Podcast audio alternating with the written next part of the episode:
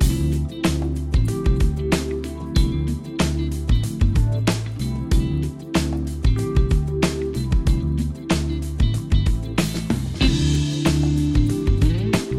マシンのグッドナイトパパ。この番組では年齢さまざまな子供を持つパパとナビゲーターのコマシンが毎回テーマに沿って対談を繰り広げていきます。子育てを通じて学ぶこと妻には言えない本音。社会との関わり方などここでしか聞けない話が盛りだくさんです。それでは今回の対談をお楽しみください。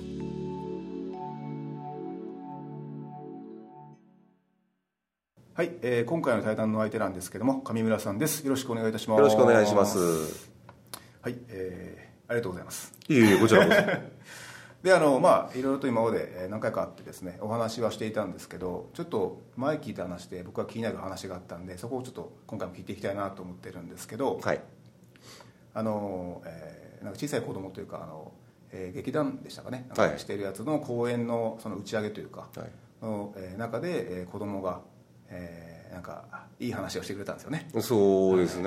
ちょっとそれを聞きたいなと思ったんですけどどんな経緯でそのそういうふうになったのかっていうのをちょっとそうですね。あのー私が前、あのー勤めていたのが公共ホールに勤めてて、そこの企画で子供たち集めて演劇で、えーまあ、コミュニケーション能力だったりとか、うん。えー想像力だとか、はい。表現力だとかを養おうっていう、えー企画があって、はい。そこで小学生から高校生ぐらい、まあ、高校生少なかったんですけど高校生ぐらいまでの子供たちを集めて演劇をやったと。はい、で1年間の活動の集大成として公演を打つんですね、毎年ね。うん。でその公演が終わった後にあの打ち上げをしましょうって、はい。はい。でまあ、一人一言ずつ、まあ、定番のようにはい。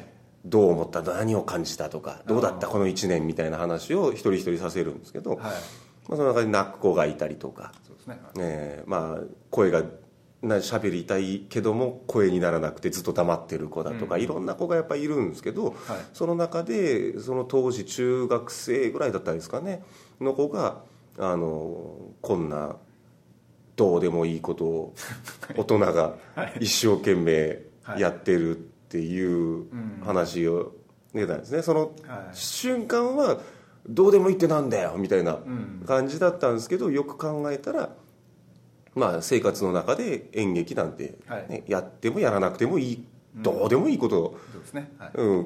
極端な話ですね、はい。やってる人たちも少ないし、うん。どっちかというとマイノリティにはい。なる部分かもしれないんですけどそれを一生懸命やってるっていうことに対しての感謝の言葉やったんですよね。はいでもよくそこで私もまあ気づかされたというか、あそうだなと。そうですね。だから必要と思って一生懸命やってるんですけどでも一般的にはやってもやらなくてもどうでもいいことなんだよなと。はいでそう考えた時に、まあ、世の中のことってほとんどやってもやらなくてもいいことなんじゃないかなと、まあね食べて寝てはい。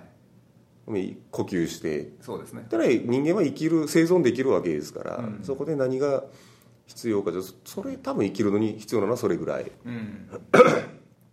絶対やっちゃいけないのは犯罪ぐらいなのかなと、あとどうでもいいんですよね。ね。やってもやらなくてもどうでもいいことを一生懸命やることであ毎日って楽しくなるんだなっていうのを中学生の女の子に教えられたんですよね、いやーやっぱその話をその前回聞いた時に、はい。そのすごいなと思って。で、まあ、僕もそうですけど、ね、実際言われたらその、ね、食う寝るとかっていうこと以外で、ほぼもうね別になくてもいいじゃないいいわけでそうそうはい、で実際こうやって喋ってるこの瞬間自体も、まあ、まあなくてもいいっちゃいいわけなんですけどわざわざ福岡から宮崎立ち寄って 都城立ち寄ってですね。でそこでやっぱ話してるっていうのは、まあ、僕は単純にしたいこういうことをしたいと思ってて、僕が話したいと思う人と話したいと、でその話したことを、えー共有の場に放ちたいと、うんで多分それは聞いた人があの、まあ、聞いた人のまあ受け手次第ですけど、なんか多分ためになるはずだっていうことをちょっとどっかで信じていて、そのために僕がやりたくてやってるってことなんですけどでも一般から見たら広い世界から見たらあのおっさんがどうでもいいことをやってるだけの話じゃないですか。そうそうそうその視点を持って僕は今やってるので、だからどうでもいいんだけどやっぱその中にこういったあ場があることでまた多分これを話し終わった後で僕もなんか今日よかったなとか言って、今日以降また迎えるわけじゃないですか、っうん。てなってきたらまたこの後あの両親とも会うんですけど、はい。ちょっと違う形であの接しすることができると思うんで、その連続っていうだけの話で、実際なくてもいいじゃないですかそうですね。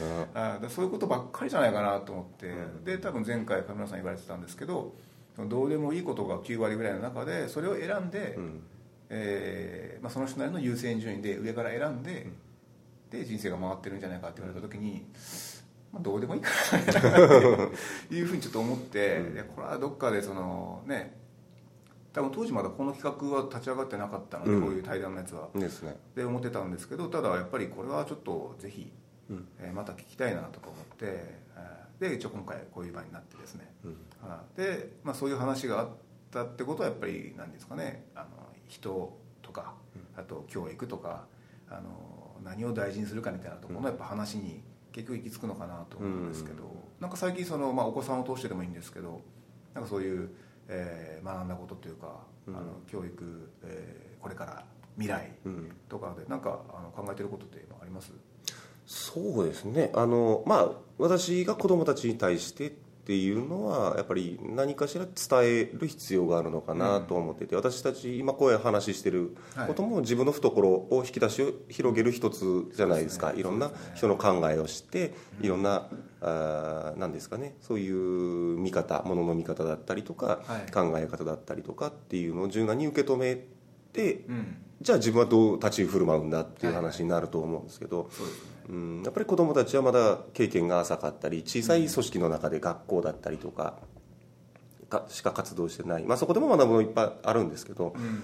やっぱりこうもう少し違った角度から見ることって大事だよとか、うん。大切にしなきゃいけないこととかあるよっていうのをなんかたくさん伝えたいと思ってますね、あやっぱ子供3人うちいるんですけど男はい3人いるんですけど、はい。それぞれ考え方違うんですよね。だから逆にこっちも学ばしてもらってるし3人まあやっぱいろんなタイプがいると思うんですけど、はい。やっぱそう接し方はやっぱその都度こううまくこう切り替えるんですか？そのこいつは今こういう状態にあるっぽいなとか見てあの上村さんなりにその日の接し方を変えるとかってやっぱなんかいろいろ考えてやってるんですか？そうですね。やっぱだなんなんかあったんじゃないかとか、はい。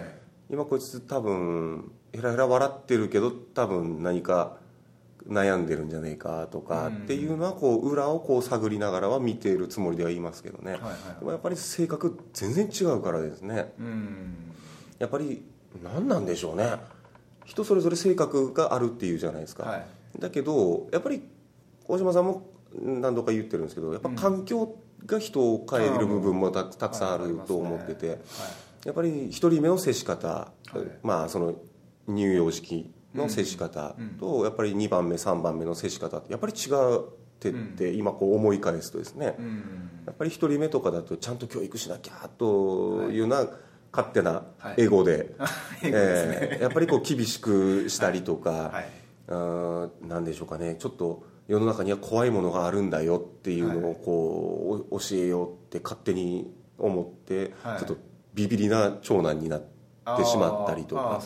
うんまあ、3人ともバスケしてるバスケットしてるんですけど、うん1人目の時結構厳しく言ってたんですね。ケチョンケチョンに言ってたんですね、おー。まあ、それでこう奮起してくれたりだとか、うん。あのーなんでしょうね、えーまあまあ、悔しいだとか、その自分はまだまだ下手くそだもっと上手くならなきゃって思ってほしいなと思いながらこうケチョンケチョンに言ってたんですけど、はい。その結果試合で本領発揮できないビビりになってしまって、はいはいはい。そこ本当にその長男に対してはあの申し訳ないっていう思いで、はい。本人にも謝りました、あそうですか。えあのごめんなと、うん。もう俺も何も言わんわと。うん。でもそこで長男が返した言葉は気づいたことあったら言ってよ。お父さんがそうやって関わってくれることが大切って言ってくれたからちょっと心の救いになったんですけどそうですね。その反省を踏まえて次男の時には何も言わなかったんですね。むしろ褒め、褒め回した褒めたくった、褒めたくった。褒めたくったわけですよ、まあ、まあ基本何も言わないスタンスでいいプレーをした時にだけ褒める。はいはい。今の良かった、もっとこうするともっと良くなるんじゃないかっていう言葉かけをした。うん。ら割とうまくい。った部分があったんですね、はいはい。で3人目ともなるとうん。何も言わなくなるが本当になんかもうどうこしてきたというかはまあ無関心はちょっと言い過ぎなんですけど、いはいはい。だからもう本当自由奔放な、うんまあ、男になってしまってうん。逆にこう言っても聞かない、はいはい。まあ、2番目3番目っていう方がなんか大成するっていうのはそういうとこから来てるのかなとも思ったりするんですけどやっぱりまあ遠藤康人うん。なんですかねサッカーの、うん。彼も3番目だったですかね。ああそうですか。はいじゃなかったですかね。うん。で上もやってたんだけど、はい。3番目が一番大成した。やっぱ上を見ている部分も当然あるんでしょうけどそうですね。性格的な部分とかやっぱ周りの関わりっていうところも少なからず影響してんじゃないかなと思ったりして、そうですね。えまああれですね。で僕もあの下の方で。でえー兄はまあ結構しっかりしてるっていうのもあれなんですけど、まあ、あの手堅い人生を歩んでうんうんうんうん僕はまあその逆で、えー長年、ね、あの定職もつかずブラブラとして東京行ったりとかしてまた戻ってきてとかでいろいろやってるんですけど、えーやっぱりあの何もその制約がないというか、ーうんうんなので逆に自分で考えてやってた部分もあるのかなとは思うんですけどやっぱりなんかそのやっぱ子供っていうかまあその萎縮してしまうこと。うん。でその子の一番いい部分がその開いてないというか、うん。うんうんいう状態ってやっぱりもったいないなと思ってて。で大人になってから自分でもなんかあんだけ子供の頃あの奔放にやってたのになんか今なんか縮こまってんなって思った時がなんか10年ぐらい前ですかね、あってですね。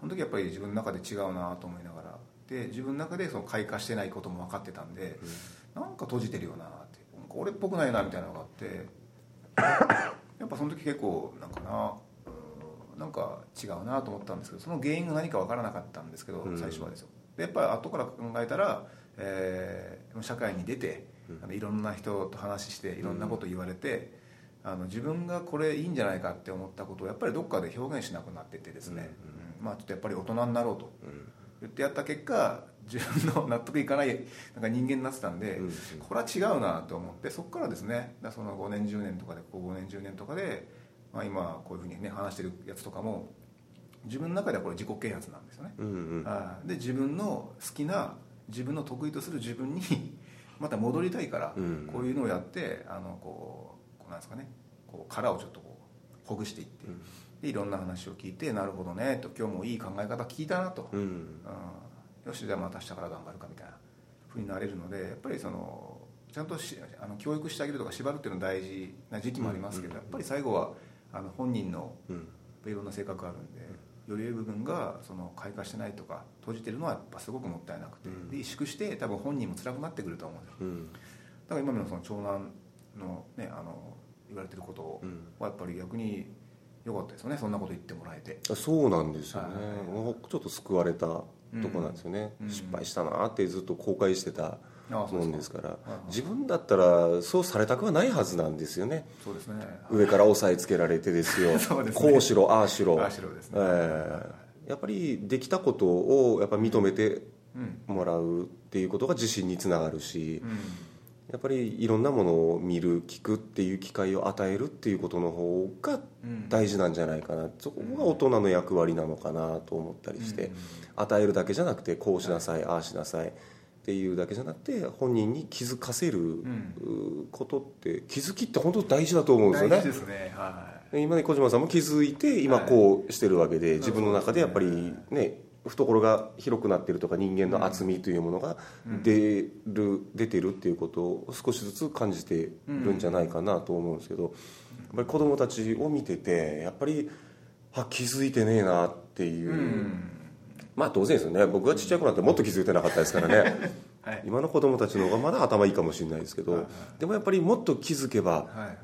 もっとうまくいくのにもっと開花するのにもっとお前はもっといいポテンシャル持ってるのにっそうですねていうことがあってそれどう気づどうやったら気づかせられるのかなってうん思うんですよね、うん、確かにそれは思いますね、でやっぱ気づいた瞬間ってあのやっぱ本人がその今気づいたっていう、まあ、もし顔を見れたらその瞬間ってすごいいい顔してて、うん。ははって顔するんですよ、そう。だから僕子供に「あっ!」っていう顔をはい。あ「あ。っ!」っていう顔してほしいなって、あああそうですね。あそういうことかってお父さん今までなんか何度も何度も言ってたけどこういうことねっていう、はいはいうん、それが大事なんじゃないかなって思うんですよね。多分ですねそれは気づく瞬間っていうのはやっぱですねあの、まあ、僕の考えですけどやっぱいろんなそのこう考え方に触れて、であのそういう生活を続けた結果、その瞬間がいつか訪れるって僕は思ってるので、やっぱ急に来なかったりとか、あとそのまあね同年代の人とかと、まあ、上の方とかあの世代いろいろいますけど、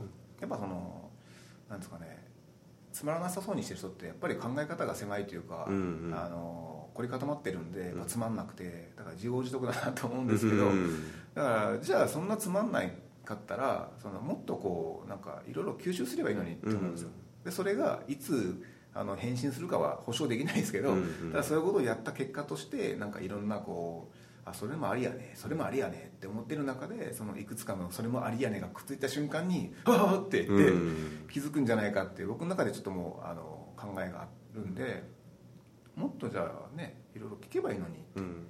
それ多分ずっと全てが受け身なんでしょうねそういう人たちは。ね。誰かが何かをしてくれるっていう感覚なんじゃないかな。誰かがしてくれたらそこに乗っかろうだとか、はい。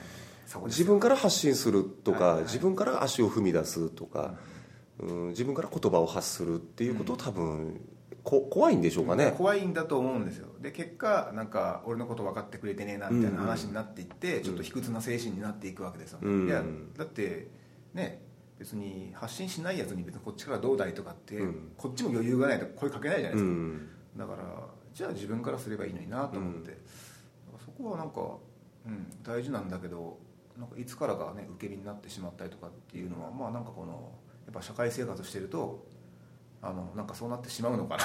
とかって気抜くとですよ、うん。私もどっちかというと受け身だったんですよ。あそうですか。はいえあの誰かが何とかしてくれるような感覚ではいたんですよ、うん。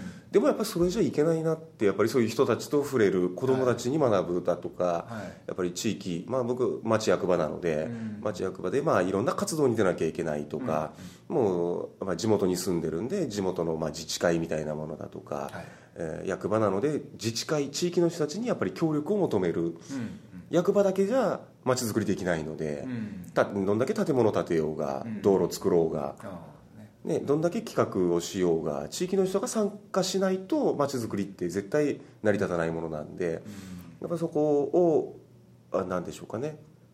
き気づいたというかあ、うん。ダメだこっちから何かはい。しないと人ってやっぱり歩み寄ってくれないし、うん。ずっと待ってても何も起こらない。はい。何も熱が生まれないうん。んだなっていうことを気づいたんで、はい。まああの必然というか、まあ、あのしょうがなくやらないといけないこととかもあるんですよね。例えば消防団だったりとか、はいあの年のうち多分3分の1ぐらいは消防団活動させられるわけですよ。いやあのそれ聞きたかったんですけど、はなん かそういう僕活動してないしあの、まあ、地元にも結構いるんですよね、はいはい。消防団やってますみたいな、はいはい。であれって何やってんのかな、まあ、まあ消防活動なんでしょうけど、何やってんのかなと、であれに参加することでその地域のコミュニティとどうなっていきたいとかっていう考えのもとでみんな参加してるのかなとかっていうのは分からないんで、ある程度のこう活動状況とかそのコミュニティのなんかこう雰囲気とかどんな感じなんですか？消防団っていう。そうですね、まあ、まずもってあの私の場合なんかはもう役場だからやらなきゃいけないみたいなことを先に言われるわけですよ。ああそうなんですか？はいはい。で反発しんですよそんなこと言われたら。きちんと説明してくれればですよ。はい地域を守るためだとかここで人のつながりが広がるよとかいろんなメリットは当然あるんですよ、そうですよね。ええ、あの職種も違う人たちが、全然顔の知らない人たち、うん。ただまあ地域に一緒に住んでる人たち。うん。が知り合うきっかけにもなるし、これでやっぱりちその消防団があることで地域が守られている。ひいては自分の家族が守られているっていうところの大切さはい。に気づくべきなんですけどやれ人員を確保しようとしてはい。お前やらなきゃいけないよと。はい。やるんだよお前も。一緒にやるんだよ。やれよみたいな感じで押し付けられたのが最初だったんですよね役場だからやらねえかんやろみたいな感じで。ほそんなやりたくもなぎなくなりますよね。でもやっぱりこう入って嫌々ながらも入って触れていく中でうんやっぱり人のつながりあお前あいつの弟だったの？とうあはいはい。ああの人知ってんの？とか、うんうん。でまあ仕事でも助けてもらえる部分があったりとか、あ農家さんもいるんで。これあのもう出荷できないから食べてよみたいなあ。のができたりとか、はいはいはいでこっちも何かしら返したりとか、うん、やっぱりそのなんですかね。役場なのでうん。これどうすればいいの？制度のことを聞きに来た、法律のことを聞きに来た、そこでまあこう教えてあげる、はい。まあお互いウィンウィンですよね、そういう関係が出来上がっていく。でまあコミュニティという話だったんですけどすみません勝手に喋って、ななんでしょうね。まあコミュニティといえばまああの消防団活動は火事になったら火消しに行きます。うん土砂災害が起きたらそこを道路をあの通れるように交通誘導をしたりとか、うんまあいろんなそういうまあ地域の防災のことをやるんですけど、はい。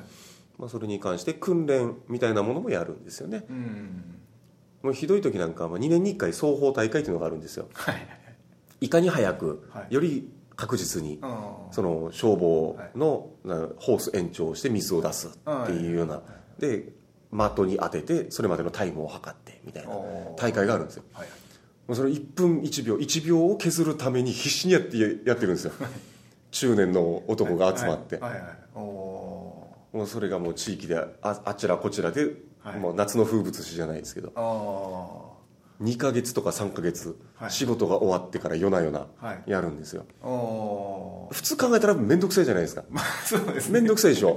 自分の時間削ってそれが何のためになるかも分からず。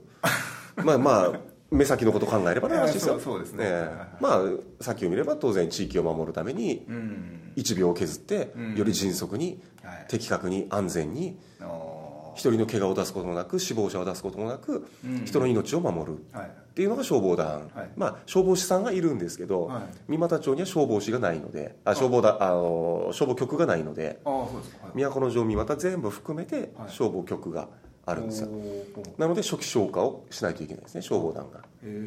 局がと到着するまでの間。はいその間にあの活動していく中でやっぱその変なあの誇りみたいなのが芽生えるわけですよ。そうですよね。局の連中には負けねえぞと。消防士には負けねえぞと、ああいいですね。ええ。はい。大して金にもならないのに。そこ一生懸命やってるんですよ。ああでもそれあれじゃないですか、まあ、それと最初のとちょっと話してるかもしれないけど、はい。どうでもまあどうでもよくない。から、うん。一応命かかってるからよくないんですけど、うん。ただそれに活動をつ費やしてやるっていうこと自体はさっきの人間の根源的なことからすると、別にどうでもいい。そうそうそうそうそう。別にあのその夜の時間を割いてその火を消してあの1秒縮めるってことはまあどうでもいいじゃなそいうそうそうそうそう。でもそこにその男たちが必死になってるんですよ。必死になってやってる、はでそれをまあ年に、えーなんかな2年に1回でしたっけ？二年に一回大会のためにそれをやると。全国大会まであるんですよ。おおでそれ結局それは、えー、とやっぱタイムが一番大事なんですか？タイムと規律。比率お安全性みたいなもの。ー綺麗にその号令を発してそれに隊員たちが応えてましたっていうそういうあれですかなんかこそうですね。一連ですね。やっぱその安全確認をきちんとしないとそれがあの怪我につながったりとか二次災害につながる可能性があるのでそこはあの指揮者のはい。号令をきちんと聞いて迅速にあのチームではい。その一つのことを成し遂げるそれって一応ほら消防活動っていう切り口ですけど、はい。結局確認をしましょうねとかっていう僕らの仕事で、うん。それしなかったことでこうミスしましたみたいな公としちゃうんですね。っていうその確認作業をしなさいっていうのにもうかなり通じてる部分があるそうのでそうそうそう。消防活動だけどそうそうそうあやってることはですよ、はすごいそれは大事いやってもやらなくてもいいんですけど結果何かのために必ずなってる自分のためになってるし地域のためになってるし、はいはいえーまあ、ひいては本当に自分のためになるなって思ってもう早くやめてやろうって最初思ってたんですよ、はい。今10年いますね。はい、ああそうなんですね、はい。それはもうなんかあの自分が希望すればずっといるっていう感じですね。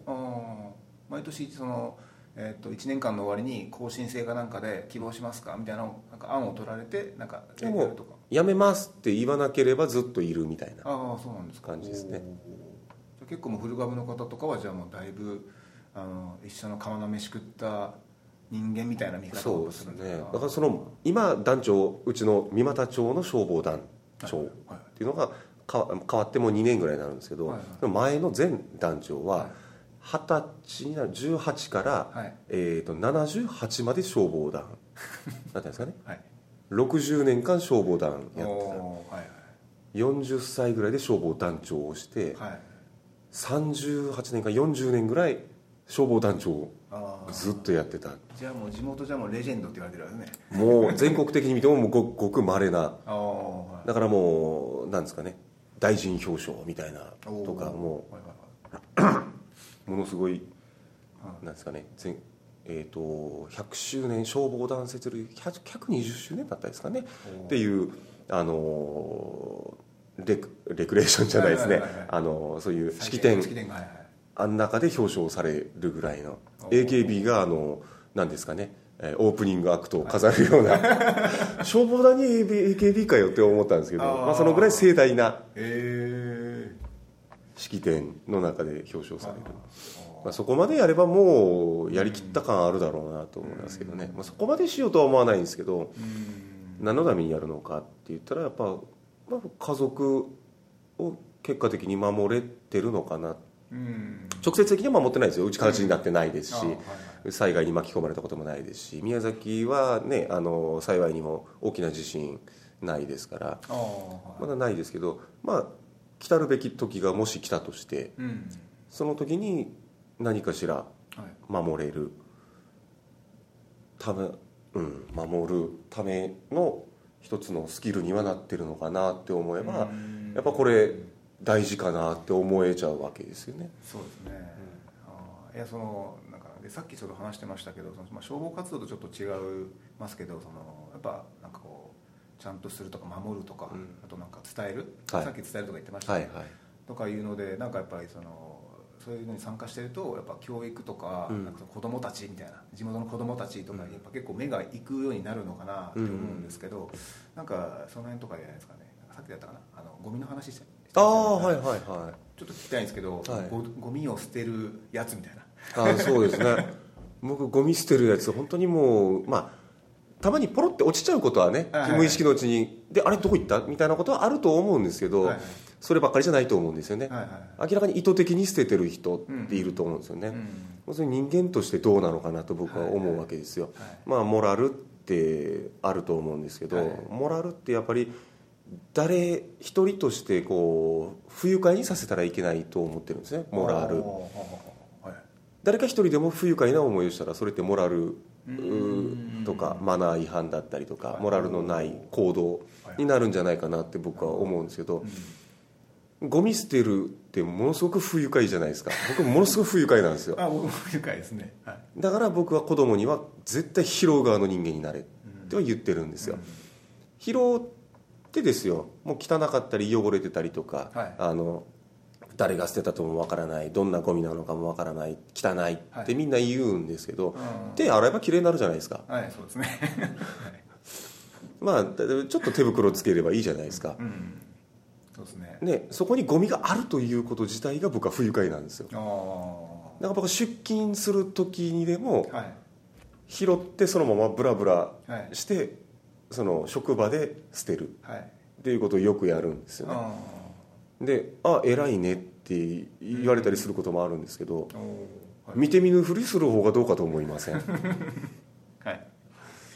はいね。まあまあまあ拾ったがゆえにこれどうしようってなっちゃうこともあるんですけど、あーはいはいはい。でもそれ僕はあのまあ一番やっちゃいけないのは捨てる側の人間、うんで、まあ、見て見ぬふりもなるべくしたくない、うん。まあ拾う側の人間になりたいんではい。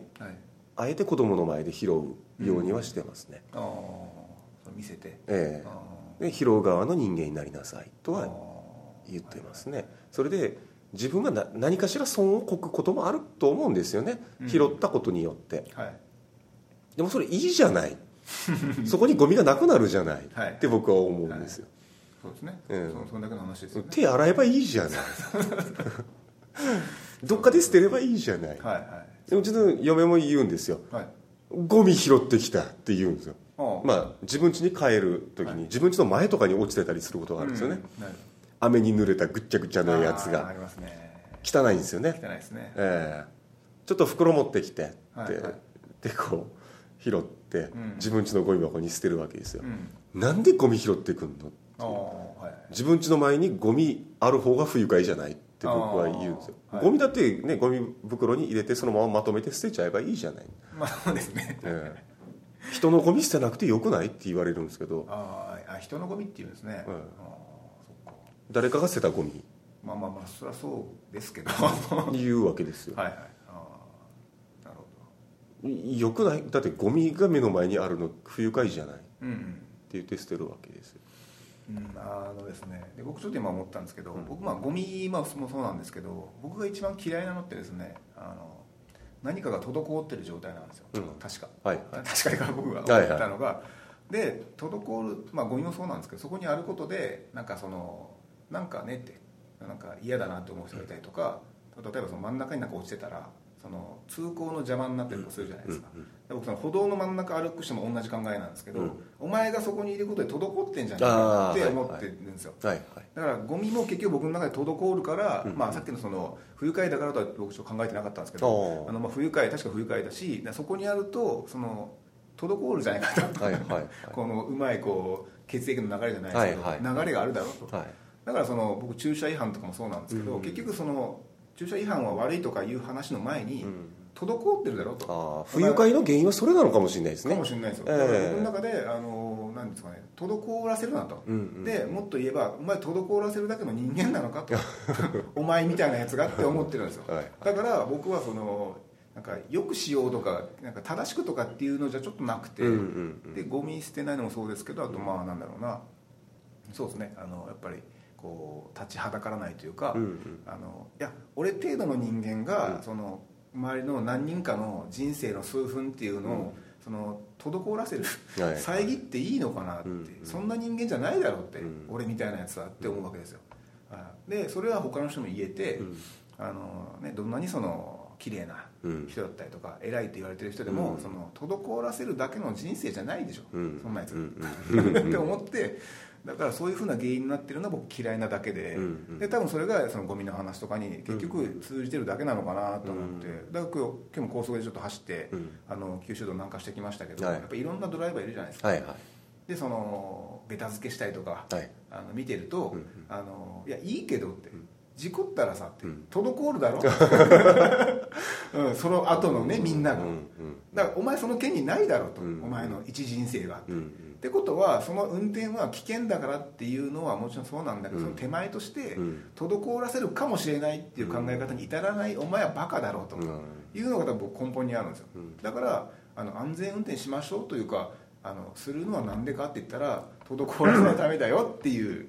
小島さんの言葉で好きな言葉が、はい。人の時間を奪うなあっていう言葉が大好きで、はい、それでもそういうことです、ねえ。はい、結局奪うわけじゃないですか、うん。数名の方の、うんなんか、ま、真ん中にこう物がパッとおったらそれを避ける、うん避けてこう回り道するっていうのが、それがまあ大きければ大きいほど、うん。あの多ければ多いほどうん。あのそうやって奪うじゃないですか。でそんなことって一般人の誰一人としてそんなことする権利ないわけだから、そこ考えたらお前その行動がおかしくないかと、っうん。ていう多分僕そこがベースになってるのでだからあのそこはなんか、うん、なんかなそれって大事ですよねって言われてもいや何が大事かって分かってます？僕が言いたいことって あのいい悪いの前に滞ることが僕の中でいい悪いの基準っていうかそのあれなんで、だから言ってるんですよっていうのがあるので、うん。なんか今の結構話聞いててもあそうかそうかと。で僕はゴミが不愉快とかいうこともあるけど滞ってるから、うん。そこにそれがあることで何かが。それが嫌なんだなっていうのを今あの話しながらちゃんと言葉にできた気がしますけど。ありがとうございえいえいこちらこそ。そうですね。滞るやっぱり、うん。あのー人モラルっていうとこやっぱりそこに通じてくるのかなと思うんですよね、うん。人の時間を奪うそうそう。だから自分がまずそのなんか、まあ、全員自分が主役ですけど人生においては、うん。ただ広い世界から見たら最初の話ですけど、うん。もうどうでもいい。どうでもいいこと で人間がそんな中で自分を最優先させてるってこと自体が、なんか僕の中でかっこ悪いなみたいなのがあってだからそれがやっぱモラルだったりとか、そうするってことは自分優先だからそうなるんだよね、うん。っていうことじゃないですか、うん。それがなかったらそんなことしないっしょっていうのが結局モラルのねなんかこうにつながっていくのかなと思って。だから言葉は違いますけどなんかでも同じこと言ってるのかなと思って、そうモラルで思い出したんですけど、うん私タバコ吸うんですよ。はいはい。今タバコ吸う人って極悪人じゃないですか、なってますね。ええ。でも極悪人にさ、まあ、タバコって嗜好品、うんうん。まあ、あの一つの楽しみであったり、はい。でまあ、それをすることで少し気分が晴れたりとか、うんちょっとこう爽快な気分になれたりとか、やっぱりタバコを吸うにも、まあ、少なからずメリットというか吸いたい人もいるわけですよ、吸いたい人がいるっていうところを、なんですけど、そこはやっぱり吸わない人っていうのは極悪人にしちゃうじゃないですか。ただ極悪人にしたってあげたのはタバコ吸ってる本人たちなんですよね。ああまあまあまあまあそうですね。まあ、あのこの前久々ですね、はい。飲食店タバコを吸える飲食店っていうところあったんですよね、はい。そこはあの分煙もしてないところあったんですよ、へー。このご時世に、はいはい。マジかよと思って、はいはいはいはい。私はあの分煙というか、はいあのタバコご飯食べてる時にタバコの煙が来ることはすごい不愉快なんですよ。ああ不快。はいはいはい。お美味しくないじゃないですかご飯が。ですね。そうですね。あの店に入ってその煙がこう待ってる間、来るだけで食欲減退するんですよ。おおはい。だから僕公共の場で絶対吸わないんですよ。はい特に今そのこうか隔離されたというかあのこのうん。締め切られたはい。一つの空間の中で吸うっていうことをしないんですよね、車の中でも自分一人だったら別に吸ってもいいと思うんですよ。でたとえ吸ってるひ喫煙者であっても他の人がいる時にはまあ一声かける。うん。僕は吸ってほしくないんですけど、うん。やっぱりそれをまあさも当然のように吸う人もいるわけですよ。そのまあご飯食べた後に吸うのが美味しいのかもしれないはいじゃあ外でもいいじゃない。はいはい。車に乗り込む前に吸っとけばいいじゃない、あまあ、車もねそれこそ3時間4時間乗ってるんだったらですけどあうん。そこ10分ぐらいの間で吸うやつがいるんですよ。乗り込んだ途端に吸うやつがいるんですよね。僕それちょっと我慢できないって思うんですよね。あれはだからどっちかその行動のなんかこうパターンができてて、ええ。吸うみたいな、ええ。で本人も意識してないのかもしれないんで、ええ。言ったら「あとかって言うかもしれないですけどはい。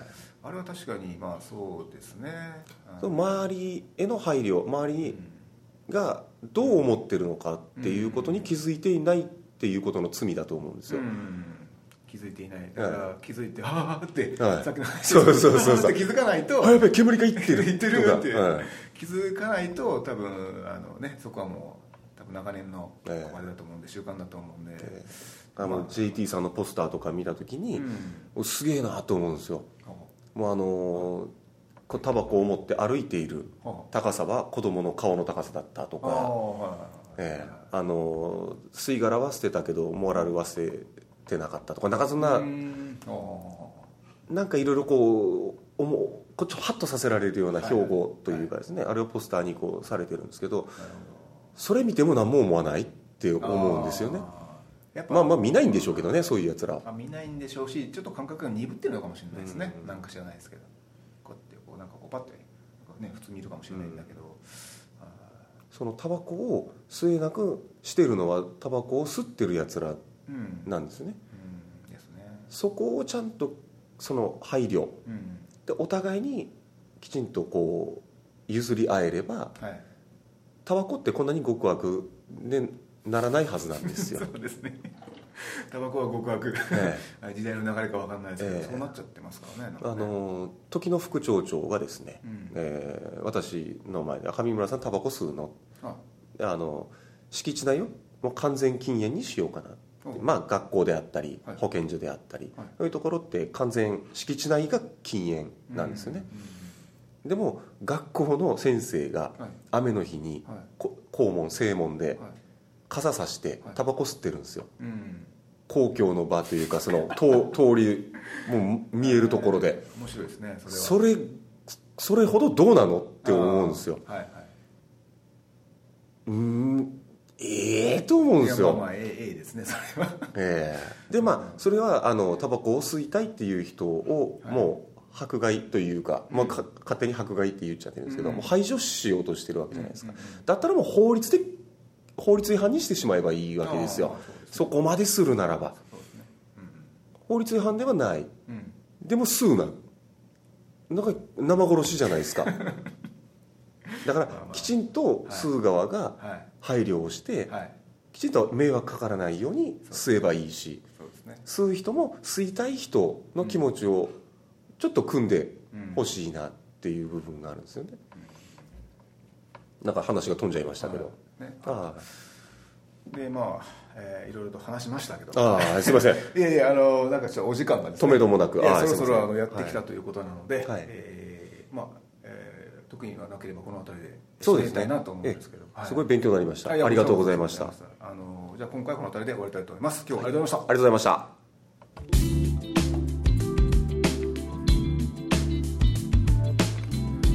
た。コマシンのグッドナイトパパ。今回の対談はいかがだったでしょうか？どうでもいいことを選択しながら僕たちは生きている。とてもインパクトのある話でとても当たり前の話なのかなと改めて思いましたではまた来週お会いしましょう。おやすみなさい。